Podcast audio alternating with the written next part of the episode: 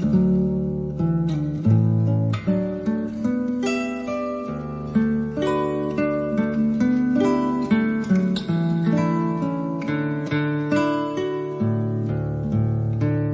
Slovenských dejinách je viacero významných medzníkov. Jedným z nich je rok 1944, v ktorom sa začalo Slovenské národné povstanie. K tejto udalosti viedla dlhšia príprava a boli plány na jeho samotnú realizáciu. Dianie na začiatku roka 1944, udalosti späté s druhou svetovou vojnou i súčasnú výučbu o tejto histórii si priblížime s riaditeľkou gymnázia Andreja Sládkovič Matoviča, doktorkou filozofie Ivetou Onuškovou. Pekne vás pozdravujem. Pozdravujem poslucháčov Radia Lumen. Pridáme hudbu podľa výberu Diany Rauchovej. O zvukovú stránku sa postarajú Peter Reguli a Peter Ondrejka a nerušené počúvanie vám praje Andrea Čelková. Ticho nozie rosa pada do doliny.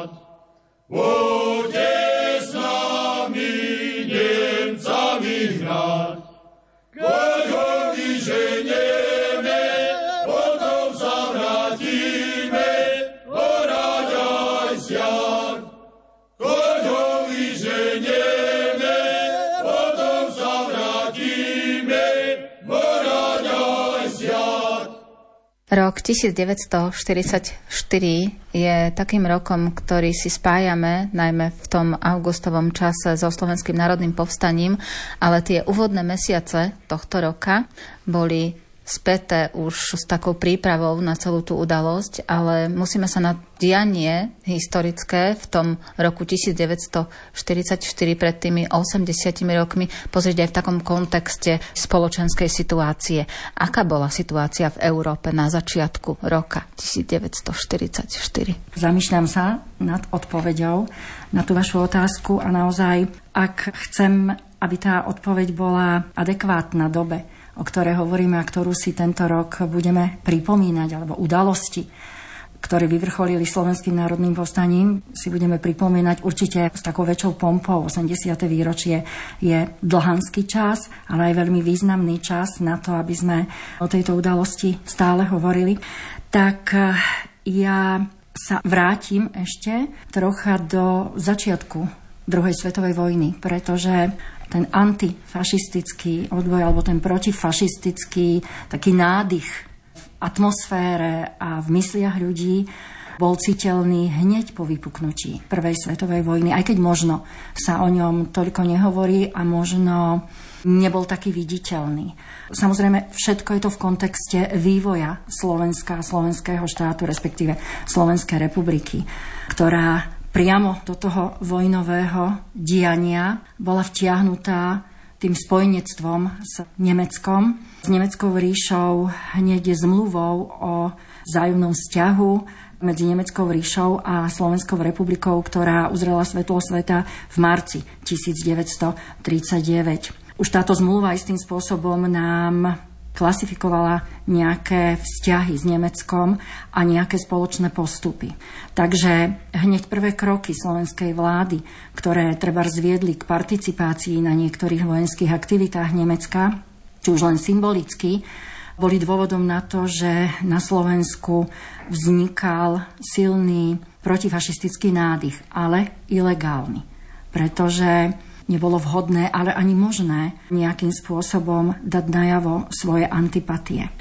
Veľmi dôležitú úlohu v tom období pred povstaním, čiže ja som tak trocha sklzla až do toho roku 1939, ale zámerne pretože ak máme hovoriť, že v auguste 1944 vypuklo Slovenské národné povstanie, tak to bol už, aj keď to nevyšlo tak, ako bolo možno cielené, to už bol krok, ktorý sa pripravoval dlhodobo a nemohol vzniknúť len tak z jedného dňa na druhý.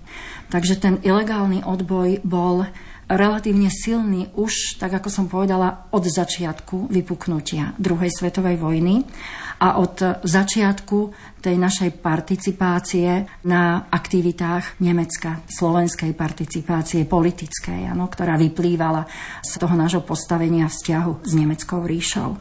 Veľmi dôležitú úlohu v tom ilegálnom boji zohrával vznik rôznych ilegálnych skupín. Široké spektrum obyvateľstva sa na takom ilegálnom boji podielalo a sme v dobe, o ktorej musíme hovoriť, že ten ilegálny odboj mal rôzne smerovanie alebo rôzne zdroje, rôzne inšpirácie, takže môžeme povedať, že to bol odboj či už ľavicový, alebo sociálno-demokratický, alebo občiansko-demokratický. Veľmi silnú proti nemeckú aktivitu uskutočňovala mladá generácia skupiny mladých ľudí. Veľmi dôležitú úlohu zohrávala časť justície napríklad, ale aj církev veľmi dôležitú úlohu v takom tom formovaní toho názoru, že síce vláda a jej vzťahy s Nemeckom sú nejako presne štandardizované zmluvou o takom rešpektovaní toho vplyvu Nemecka zo strany slovenskej vlády, tak názory ľudí mali iné smerovanie a to ovplyvnil treba aj rozhlas a vysielanie BBC napríklad, ktoré sa dalo v tom období už chytiť, použijem také slangové slovo. A vlastne tá atmosféra na Slovensku, ona sa nedá znova jednoznačne zhodnotiť. Na jednej strane front neprechádzal cez územie Slovenska. Čiže to by možno očakávalo, že Slováci budú spokojní. A možno tá spokojnosť aj bola viditeľná napríklad tým, že mnohí získali prácu, fungovaním napríklad zbrojárských podnikov a možno v tom prvom slede ani neuvažovali o tom, pre koho sa vyrába, kde ide munícia alebo zbranie. Takže tá životná úroveň nejako neklesala tak ako vo zvyšku Európy, čo by možno znamenalo na druhej strane, že veď tak sme spokojní alebo buďme spokojní, ale zase na druhej strane tie informácie zvon o tom, čo vojna prináša, ako to naozaj je, aký je, na akom princípe je postavený ten slovenský vzťah, ten politický vzťah s Nemeckom dával jednoznačne najavo, že to nie je dobré. A teda preto, ak máme hovoriť o tom, že 29. augusta 1944 vypuklo Slovenské národné povstanie, tak tá príprava naň začala už na začiatku vojny, už tými aktivitami slovenskej vlády, napríklad na účasti vo vojne proti Polsku alebo vyhlásením vojnového stavu Sovietskému zväzu, respektíve Veľkej Británii, Spojeným štátom.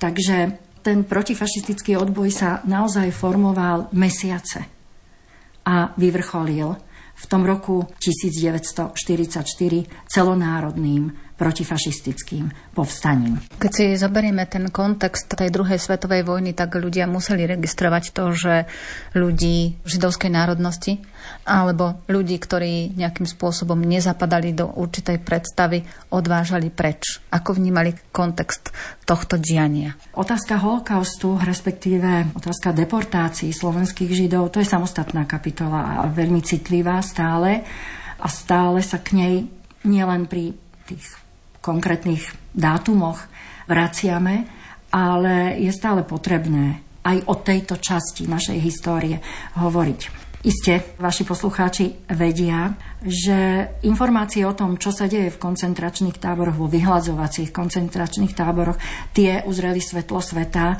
až podstatne neskôr, ako začali deportácie.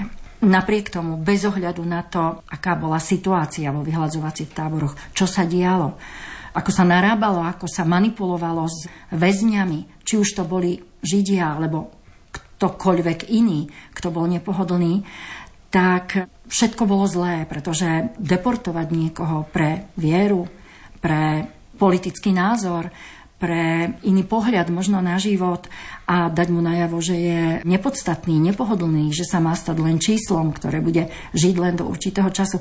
To nie je nikdy správne. Takže ten pohľad na deportácie na Slovensku sa ale tiež formoval.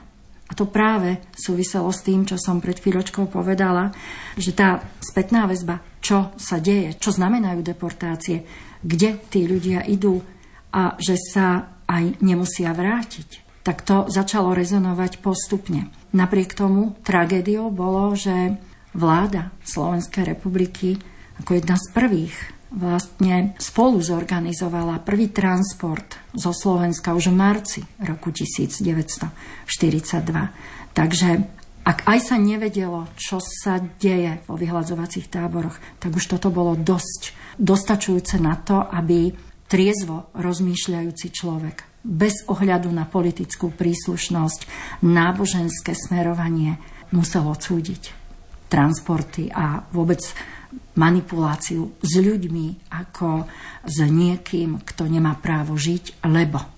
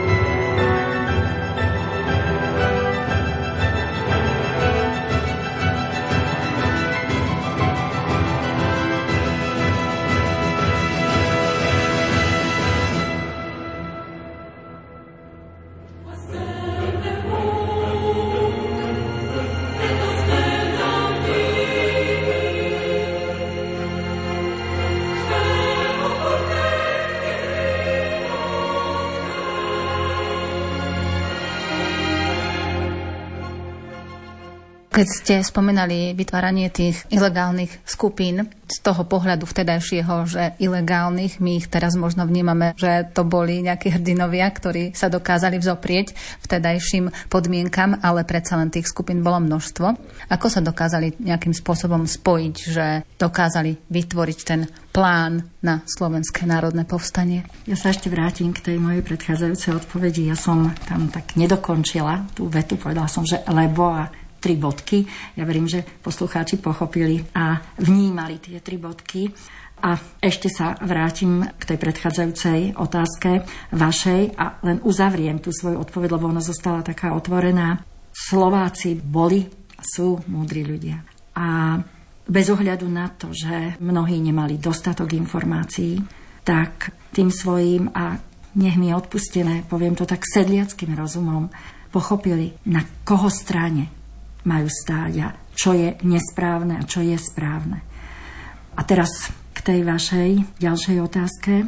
Vrátim sa znova k tej mojej prvej odpovedi a k tej prvej časti tohto nášho rozhovoru. Ilegálny odboj, protifašistický odboj mal niekoľko skupín, niekoľko smerovaní, niekoľko inšpirácií a práve preto, že vznikal vo veľmi zložitom období a zložité obdobie nebolo len tým, že bola vojna, že odboj chcel niečo iné, ako propagovala a prezentovala vláda. Ale odboj bol zložitý aj tým, že ho tvorili rôzne politické alebo názorové zoskupenia, tak ako som už predtým povedala, že bol ľavicový, bol taký občiansko-demokratický a odlišoval sa trebárs v tom, ako má vyzerať Slovensko po vojne, ako by malo vyzerať. Či sa vráti do toho československého štátu, alebo bude samostatný, alebo ten československý štát bude na federatívnom základe a Slovensko tam bude mať nejaké kompetencie a právomoci, alebo dokonca stane sa súčasťou akéhosi satelitu Sovietskeho zväzu. Takže aj toto odboj ilegálny odlišovalo a preto bolo veľmi dôležité a veľmi ťažké na druhej strane tieto jednotlivé odvojové skupiny spojiť. Názorovo a keď nie možno názorovo, ale hlavne z pohľadu toho, čo bolo prioritné. A keďže bola vojna, tak postupne všetky tie skupiny pochopili, že nad všetkým tým, čo ich odlišuje alebo rozlišuje, alebo v čom sú odlišní, ich spája jedno – boj proti Nemcom, ukážka toho, že Slováci, ale aj Česi, lebo ten boj nebol izolovaný, sú na strane, a poviem to tak, ako to hovorím mojim študentom, na strane toho dobra, alebo toho, čo chce zmeniť svet k lepšiemu. Slovenský odboj alebo československý odboj, a znova musíme to brať v kontexte aj s tou českou stranou, mal dva také základné zdroje, domáci odboj a zahraničný odboj. A v rámci aj domáceho, aj zahraničného odboju sa znova delili. A znova to bolo z tých dôvodov, o ktorých som pred chvíľočkou hovorila, či už to bola otázka tej zahraničnej orientácie Československa po vojne, či vôbec to Československo má vzniknúť. Takže kým k tomu spojeniu došlo, tak naozaj musel prejsť čas a museli sa udiať udalosti, ktoré ovplyvnili to následné zjednotenie. Ten zahraničný odboj mal také dve centrá, bolo to tzv. londýnske vedenie a potom moskovské. Do Londýna sa vrátil Edvard Beneš. Z exílu v Londýne pôsobili slovenskí a českí predvojnoví politici, reprezentanti bývalého československého štátu a aj medzi nimi dochádzalo k takým nechcem povedať, že roztržkám, ale konfliktom v tom smerovaní budúceho štátu. Potom to bolo to moskovské vedenie, tam jednoznačne bola taká tá ľavicová, ten ľavicový pohľad v spolupráci so sovietským zväzom. Tiež hneď nebolo jasné, či to bude Československo v tom predvojnovom nazeraní, alebo teda bude mať troška iné parametre. Možno ešte zložitejšie to bolo v rámci domáceho odboja, kde teda sa dosť výrazne odlišoval ten občiansko-demokratický odboj, ktorého cieľom bolo opätovné obnovenie Československej republiky a akési nadviazanie na to predvojnové fungovanie. Naopak ten ľavicový odboj mal s týmto znova problémy a opäť tam boli také nezrovnalosti možno v tom, ako má ten štát vyzerať. V každom prípade všetky tie skupiny veľmi, a čím ďalej, tým viacej si teda uvedomovali, že čo je dôležitejšie, či tá potreba neustále hľadať to, čo bude a ako to bude a ako to my chceme, alebo nájsť cestu, ako sa spojíme, ako vyriešime ten spoločný problém, celosvetový, ale aj náš, slovenský a český. A potom budeme už riešiť otázku toho budúceho fungovania štátu s nejakými parametrami, na ktorých veríme, že sa dohodneme. A samozrejme veľmi dôležitú úlohu v celom tom procese zohral vývoj na fronte druhej svetovej vojny. Či už to bolo, a zase sa vrátim troška, do roku 1941 napadnutie Sovietskeho zväzu, čo veľmi silne ovplyvnilo nazeranie na to, či nás Sovietský zväz bude v tej autonómii slovenskej nejako podporovať alebo nie. Pretože po vypuknutí vojny alebo po vypovedaní vojny Sovietskému zväzu aj Sovietský zväz prestal vlastne rešpektovať existenciu samostatného slovenského štátu, respektíve Slovenskej republiky. No a potom veľmi výraznú úlohu zohral vývoj na fronte v tom roku 1943 po Stalingradskej bitke, kedy viac menej tá výťazná cesta alebo tá ofenzívna cesta Červenej armády nabrala oveľa aktívnejšie rozmery a to znova zarezonovalo a znova tých slovenských a českých politikov, či už tých v ilegalite doma alebo v zahraničí, presvedčilo o tom, že teraz už naozaj je čas hľadať to spojenie a to spojenie by malo ísť v kontexte aj s tým vývojom na fronte druhej svetovej vojny, najmä na tom východnom fronte. A tak takým tým Dôležitým medzníkom bol december 1943 z niekoľkých pohľadov. Jednak to bol 12. december 1943, kedy bola podpísaná zmluva medzi Československom a Sovietským zväzom. Takým iniciátorom alebo takým hlavným teda lídrom v otázke toho podpisovania bol Zdenek Firlinger, ktorý pôsobil v Moskve ako veľvyslanec. No a na vzniku tejto zmluvy sa podielala aj tá londýnska, aj tá moskovská skupina politikov, čiže už to bol dôkaz toho, že ten zahraničný odboj našiel tú spoločnú cestu. Obsah tej zmluvy bol podpísaný na 20 rokov a napriek tomu, že primárne riešil otázku pomoci zo strany Sovietskeho zväzu, pomoci vojnovej a povojnovej spolupráce, tak naznačoval aj taký ten budúci tlak Sovietskeho zväzu smerom k Ukrajinám, ktoré pomáhal oslobodzovať. Ale to je už asi otázka ďalšia a oveľa komplikovanejšia a zložitejšia. No a pod vplyvom vlastne tých udalostí, aj pod vplyvom teda podpísania tejto zmluvy so Sovietským zväzom sa, nechcem povedať, že rozhýbal, lebo on bol rozhýbaný veľmi, rozhodol spojiť a že už prišiel teda ten čas aj domáci odboj, čiže ten občianský a ten komunistický odboj alebo tá komunistická skupina a skupina občianská. No a to sa udialo tiež v decembri 1943, udialo sa to prvý sviatok Vianočný, 25. decembra 1943 bola podpísaná tzv. Vianočná dohoda, ktorej obsahom bolo nielen to zjednotenie, že teda to, čo nás spája, poďme v tomto smere si pomáhať, nie to, čo nás rozdeľuje. No a dohodli sa aj na tom, že vznikne vlastne Slovenská národná rada, ako politický orgán v rámci Slovenska a bude vlastne organizovať, podieľať sa na organizovaní celonárodného protifašistického vystúpenia Slovákov. Tú vojenskú zložku malo mať na starosť vojenské ústredie, ktoré sídlilo v Banskej Bystrici a takisto bolo rozhodnuté aj o tom, že to hospodárske alebo ekonomické povstanie budú zabezpečovať národohospodári, Národná banka, ako Imrich Karváš alebo Peter Zaďko. Takže to boli veľmi dôležité medzníky a veľmi dôležité dokumenty a najmä veľmi dôležité stretnutia, ktoré potom ovplyvnili priebeh tých prvých mesiacov prípravy celonárodného ozbrojeného povstania.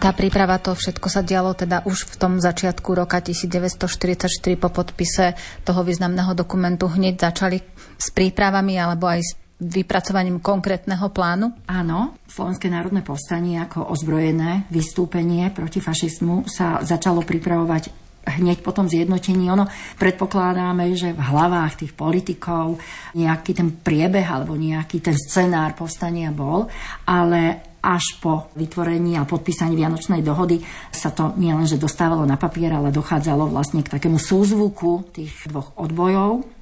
Takže povstanie bolo premyslené tak, ten celonárodný odpor, aby Slovensko bolo čo najviac na jednej strane uchránené, aby civilné obyvateľstvo bolo uchránené, ale aby súčasne veľmi radikálne dali Slováci najavo, na koho strane stoja, ale aby vypuklo v čase, keď budú na to naozaj tie najvhodnejšie podmienky, nielen v rámci Slovenska, ale aj tie geopolitické v súvislosti s vývojom na fronte, najmä na východnom fronte. A tak bol taký ten variant povstania výhodnejší, Kedy by teda povstanie vypuklo vtedy, keď Červená armáda dosiahne Krakov, boli pripravené a veľmi dobre vyzbrojené nielen vojensky, ale aj fyzicky, aj tak takticky pripravené dve východoslovenské divízie pod vedením generála Antona Malára na východnom Slovensku. Tie sa mali k Červenej armáde, ktorá by prichádzala k slovenským hraniciam, alebo by prekračovala slovenské hranice, tie by sa pridali a vlastne by Červená armáda smerovala na západ a na juh Slovenska, čím by teda časť Slovenska bola istým spôsobom ochránená pred priamými vojenskými aktivitami. No, tento plán malo aj vojenské ústredie, na čele ktorého stál, aby sme aj nejaké mená spomenuli, podplukovník Jan Golian. Golian komunikoval aj so Slovenskou národnou radou, ale aj s tým zahraničným odbojom, najmä s Londýnom. No a predstavy o povstaní určitým spôsobom nejaký plán sa zrodil aj na ministerstve národnej obrany Slovenskej republiky. Generál Ferdinand Čatloš pripravoval plán na štátny prevrat na Slovensku s prechodnou vojenskou diktatúrou, no so zachovaním akejsi slovenskej štátnosti. Tu bol troška rozdiel v tom, že vojenské ústredie rátalo s obnovením Československej republiky. Čiže Čatloš sa vlastne spojil aj s vojenským ústredím a s takým návrhom alebo s takým memorandom Čatlošovým odchádzala delegácia Slovenskej národnej rady do Moskvy, aby prezentovala ten plán, ako by to bolo najvýhodnejšie a najúčinnejšie. Samozrejme, medzi tým, toto bola teda predstava, ale to už sme sa priblížili takmer k tomu vypuknutiu Slovenského národného povstania. Čiže poviem ešte tak, čo bolo skôr, toto bola predstava toho výhodnejšieho variantu. Samozrejme, nevýhodný variant by bol ten, že povstanie vypukne okamžite, alebo vtedy, keď teda územie Slovenska začnú okupovať nemecké jednotky. A znova, ak predbehneme udalosti, tak vieme, že tak toto nakoniec prebehlo. To, čo by sme mali ale v tejto chvíli povedať a možno prečo aj tá výhodnejšia predstava celonárodného ozbrojeného povstania sa nezrealizovala tak, ako sa plánovalo, bolo aj to, že alebo dopomohlo k tomu aj to, že na Slovensku v tom období pred povstaním silnilo partizánske hnutie. Vznikali partizánske skupiny. Oni vlastne vznikali už také zoskupenia od 42.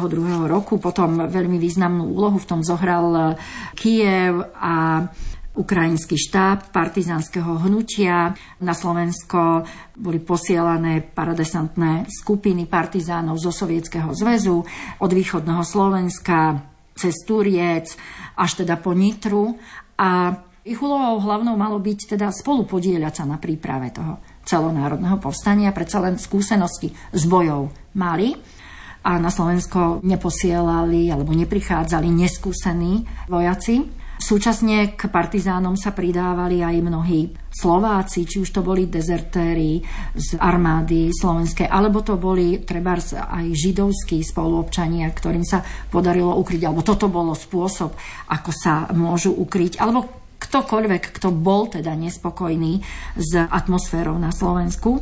No ale dôležité bolo, aby ich činnosť bola skôr tá prípravná aby naopak nezbudzovali veľkú pozornosť zo strany Nemcov. No a toto sa nepodarilo. Tá ich taká diverzná činnosť, záškodnícka činnosť bola často veľmi aktívna a Slovensko začalo byť v hľadáčiku Nemecka v zmysle toho, že tento satelit nemecký, tento partner vlastne Nemecka do toho roku 1944, aspoň teda oficiálne, si nevie poradiť s záškodníckou protinemeckou aktivitou. A toto a konkrétne udalosti spôsobili, že nakoniec vlastne tá príprava povstania a jeho realizácia v čase, keď naozaj Slovensko bude pripravené a keď celý ten geopriestor bude pripravený, sa nepodarila. Práve z toho dôvodu, že jednoducho nešlo to v symbióze. Keď sa pozrieme na súčasný svet, tak pre nás už komunikácia je veľmi jednoduchá, lebo skoro každý jeden človek, už aj malé deti majú mobilné telefóny a vieme si odkomunikovať veci. Ale v kontexte tej doby, roku 1944, nič také neexistovalo, čiže tam možno zlyhávala aj komunikácia medzi jednotlivými skupinami. To určite áno, ale viete, keď ľudia majú nejakú predstavu, nejaký cieľ, tak vždy nájdu spôsob, ako sa spojiť, ako šíriť tú informáciu. Takže ak zlyhávala taká tá ilegálna oficiálna komunikácia, je to taký paradox, oxymorom, že ilegálna a oficiálna komunikácia, tak samozrejme pomáhali civili ľudia ochotní preniesť informáciu, odovzdať zašifrovanú informáciu, odniesť niečo a popri tom povedať, že toto sa chystá, na toto sa pripravte, tu príďte a tak ďalej. Takže určite áno, tá komunikácia bola veľmi zložitá, bola ťažká, bola nebezpečná, ale fungovala bez ohľadu na to, že niekedy zlyhávala. Významnú úlohu zohrala aj rozhlas. Áno, toto médium počas druhej svetovej vojny veľmi pomohlo. Ja som v úvode spomínala, že napríklad BBC v Slovenčine a v češtine informovalo naozaj pravdivo, reálne o tom, čo sa deje Slováci napríklad veľmi radi počúvali vláda Klementisa, ale aj mnohí iných predstaviteľov toho zahraničného odboja, politikov, ale aj samozrejme redaktorov a ľudí, ktorí mali tú guráž v čase nebezpečnom šíriť pravdu. Takže bolo to veľmi dôležité. Áno, aj rozhlas pomáhal. V šírom poli lípka stojí, a široké listy má. Pod ňou sedí moja milá, bielý rúčnik vyšíva. Pod ňou sedí moja milá, bielý rúčnik vyšíva. Dobre ti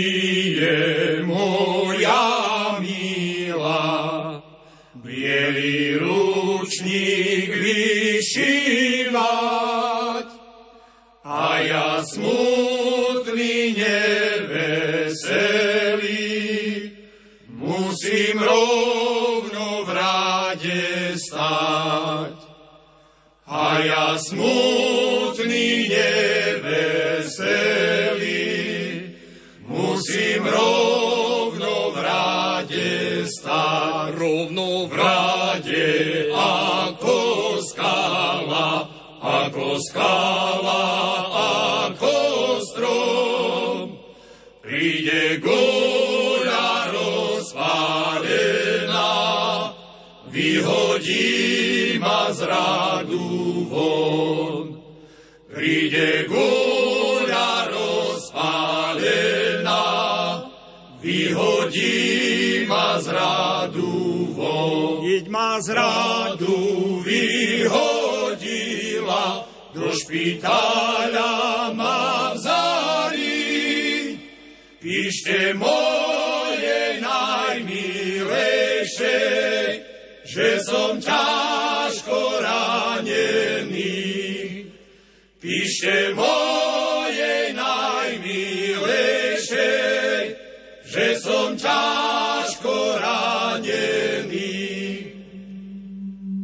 Pravá ruka odstrelená, ľavá noha odťatá.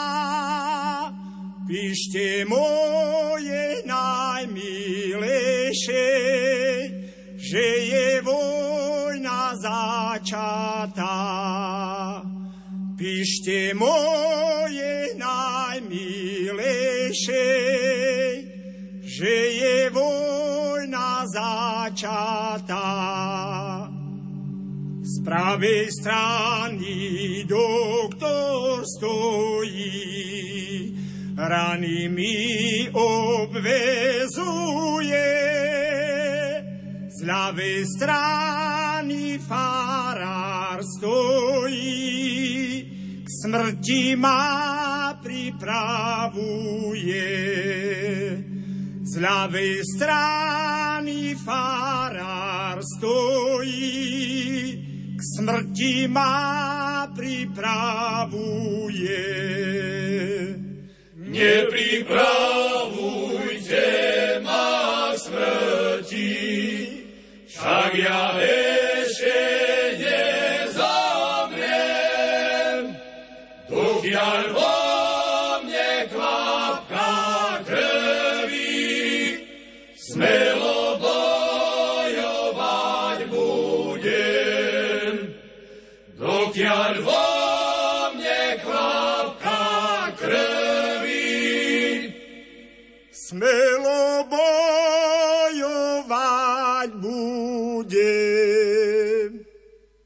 Stredná generácia mala ešte tú možnosť, že prostredníctvom svojich starých rodičov sa k ním dostávali tie také bezprostredné správy alebo informácie o tom, ako to bolo počas druhej svetovej vojny. Tá mladá generácia súčasná už takúto možnosť má veľmi výnimočne, pretože tí vyše 80 roční odchádzajú, je ich málo. Akým spôsobom sa teda snažíte odovzdávať mladým ľuďom, študentom informácie o možno aj tomu začiatku toho roka 1944 a o tých udalostiach, ktoré viedli k Slovenskému národnému povstaniu? Odpoveď bude takisto troška zložitejšia a nech to nevyznie ako také stiažovanie, ale je to fakt, ja učím pomaly 40 rokov a aj samotný dejepis odpoveď na vašu otázku. Na hodinách dejepisu sa súčasnej histórii a to 20. storočie vnímame ako tú novodobú históriu venujeme. Bohužiaľ, počet hodín dejepisu sú 2 hodiny týždenne, hovorím o strednej škole, 3 ročníky zo štyroch a študenti, ktorí majú záujem ďalej pokračovať v štúdiách humanitným smerom dejepis potrebujú trebárs na príjmacie pohovory alebo v ďalšom štúdiu, tak si môžu aspoň u nás v našej škole vybrať z voliteľných predmetov seminár z dejepisu od 3. ročníka. Dve a v štvrtom ročníku 4 vyučovacie hodiny, čo v súčte nie je málo. Tej novodobej histórii by sme ale mali venovať viac priestoru a mali by sme mať aj vytvorené v rámci my už teraz tak plány nemáme, my si tak korigujeme vzdelávací proces v rámci jednotlivých predmetov sami, ale stále tam musíme vtesnať všetko až po koniec studenej vojny v tom treťom ročníku, čo je dosť. Takže Mrzí ma, keď sa niekedy v médiách objaví a mladí ľudia hovoria, že o tej súčasnej histórii alebo o histórii 20. storočia nevedia nič. bansko mladí ľudia trebárs nevedia, kedy vypuklo Slovenské národné povstanie, lebo som presvedčená o tom, hovorím za seba, hovorím za mojich kolegov, dejepisárov, že tomu venujú pozornosť, ktorou im umožňuje priestor a časová dotácia a hodinová dotácia a že využívajú aj iné možnosti a iné formy. A teda, aby sme ponúkli študentom priestor na to, aby nevedeli len, že toho 29. augusta vypuklo Slovenské národné povstanie, ale čo tomu predchádzalo, prečo k tomu došlo, tak my Bystričania máme úžasnú výhodu, že tu máme Múzeum Slovenského národného povstania, Naša škola a ja osobne už dlhodobo spolupracujeme s múzeom a so vzdelávacím centrom. Vďaka ich aktivitám, ich ponukám máme otvorené hodiny priamo v múzeu SMP alebo vo vzdelávacom centre a naši žiaci sa môžu tak živšie a bližšie zoznámiť s históriou. Vy ste povedali, že už po tých 80 rokoch tu nemáme priamých účastníkov, ale máme tu v Banskej Bystrici ešte jedného skvelého pána, pána Strmenia a aj s ním sa naši študenti stretávajú. Samozrejme, nie je to celá škola, vždy je to nejaká skupina študentov. Takže tie autentické zážitky, to jeho rozprávanie je oveľa viac ako možno tie fakty, ktoré im my sa snažíme vtesnať do vyučovacej hodiny. No a okrem toho, aj keď pandémia to tak trocha, a nechcem sa zase na ňu vyhovárať, ale predsa len zastavila a začíname byť aktívni pomaly. Robili sme aktivity v spojení s Múzeum SMP k rôznym historickým témam a v rámci tých tém sme vlastne organizovali výstavy tematické. Jedna z nich bola aj k Slovenskému národnému povstaniu a naši študenti sa naučili o povstaní vďaka tomu, že lektorovali tú výstavu. Čiže svojim spolužiakom poskytli informácie o tom, čo povstanie bolo, čo mu predchádzalo, ako prebiehalo, aké boli jeho dôsledky. A to robili študenti pre študentov, čiže malo to oveľa väčší efekt ako keby sme to znova na tých hodinách interpretovali. Čiže hľadáme, aby som to uzavrela, hľadáme aj iné formy, ako je len postaviť sa pred žiakov na hodine a aj za pomoci treba z dataprojektorov alebo vizuálnych pomôcok ponúknuť históriu. Hľadáme aj taký spôsob, aby inštitúcie historické nám v tom pomohli, tak ako som spomenula, Múzeum SMP. A takisto sa snažíme zapojiť žiakov do prípravy tej hodiny. Tým, že oni sami dostanú úlohu a hľadajú na ňu odpoveď. Čiže len im zadáme nejaký cieľ, nejaký zdroj informačný a oni ho spracujú a potom ho poskytujú svojim spolužiakom a nám na hodinách. Čiže aspoň takýmto spôsobom.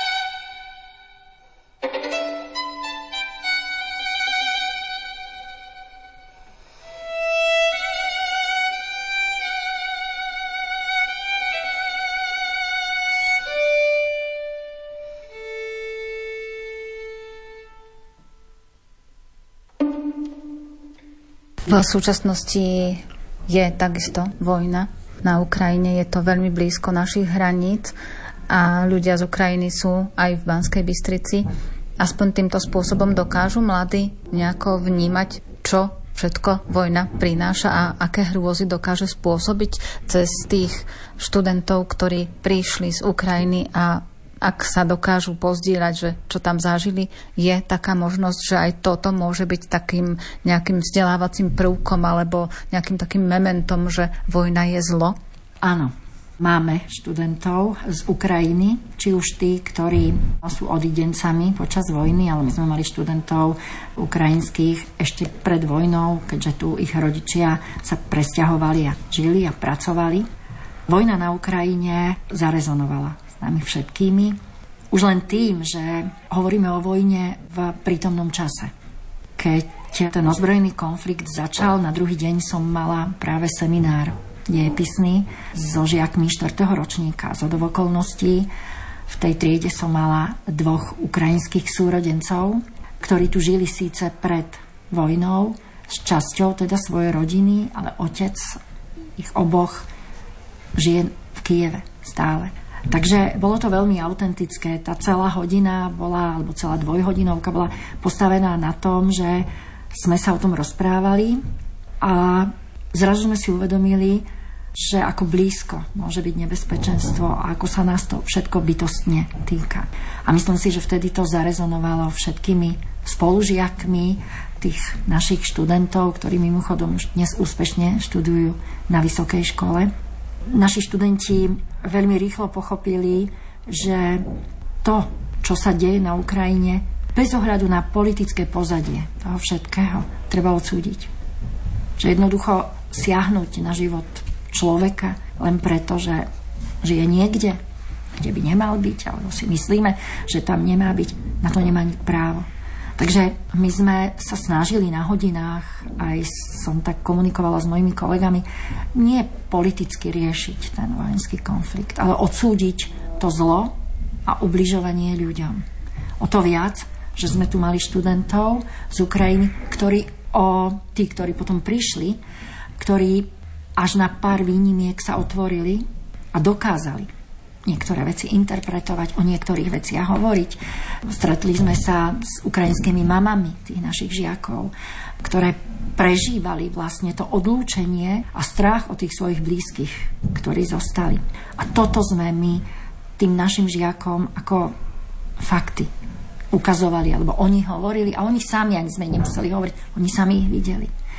A bola som pyšná na našich študentov, že dokázali byť veľmi empatickí. Že bez toho, aby sme ich inšpirovali, alebo sme ich požiadali, že patrí sa, tak boli ochotní okamžite zareagovať a robili zbierky a boli ochotní pomôcť. Takže tí ukrajinskí študenti, verím tomu, že sa tu u nás cítili dobre. Mnohí sú už na vysokej škole, alebo teda prešli na online výuku ukrajinskú, hoci zostali žiť tu na Slovensku a tu konkrétne v Banskej Bystrici.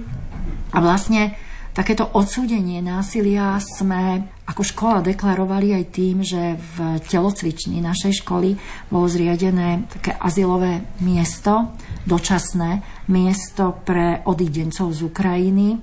A ja musím povedať, že tak náročné to bolo zrealizovať. Bolo to v spolupráci s bansko samozprávnym krajom. Poviem rovno, tá naša telocvičňa bola vybratá. Ja som stála len pred jednou možnosťou. Za týždeň to zabezpečiť. A nebolo to jednoduché po tej materiálno-technickej stránke, ale musím povedať, že to, čo bolo zase silné, bolo to, že keď som oslovila kolegov s pomocou, s zariadením, s prinesením, ja neviem, nejakých hračiek, alebo oblečenia, alebo potravín, tak nebol problém. Takže to, čo sa deje na Ukrajine, je zlé, veľmi zlé.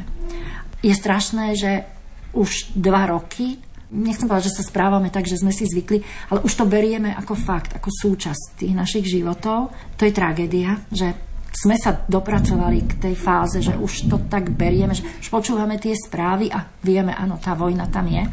Ale na druhej strane nám vojna ukázala aj to, že máme srdce a že väčšina z nás, ja budem hovoriť o tej našej gasáckej komunite, si uvedomila to prioritné, čo pri takomto konflikte, konflikte takýchto rozmerov a konflikte, ktorý je bezprostredne pri našich hraniciach, máme robiť, ako sa máme zachovať. Že nemusíme vykrikovať na námestiach, nemusíme možno, ja neviem, písať petície, aj to môžeme, aj to je správne, aj to je potrebné, samozrejme, tým nechcem povedať, že to netreba robiť, ale môžeme aj takéhoto malou aktivitou, a to je pohľadením, prijatím tých ľudí, pomocou tým ľuďom, tým všetkým môžeme dať najavo svoje odmietanie.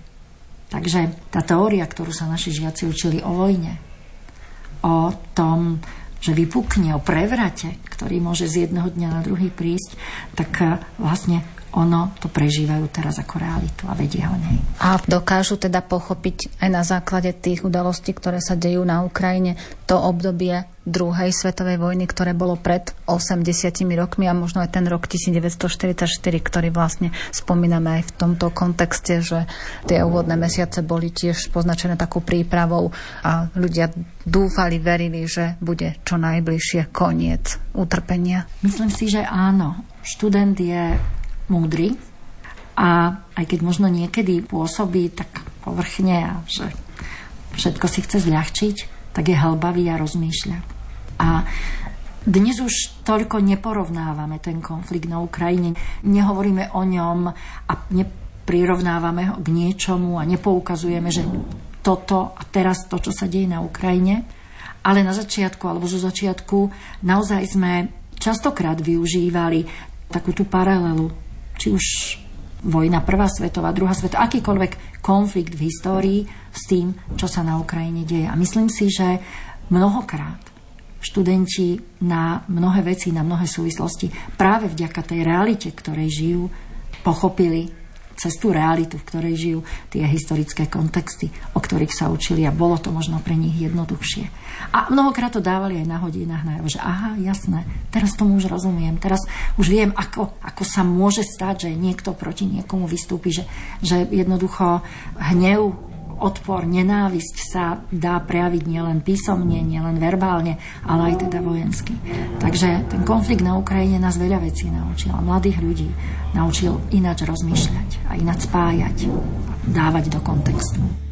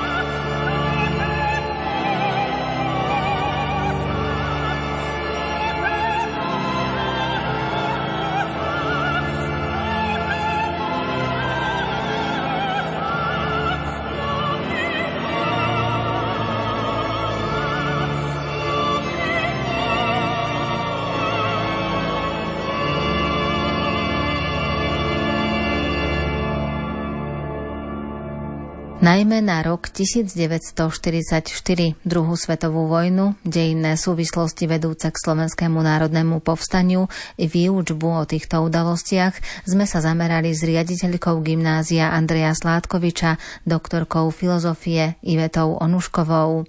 Pridali sme hudbu podľa výberu Diany Rauchovej. O zvukovú stránku sa postarali Peter Reguli a Peter Ondrejka a za rozhovor ďakuje Andrea Čelková. あれ?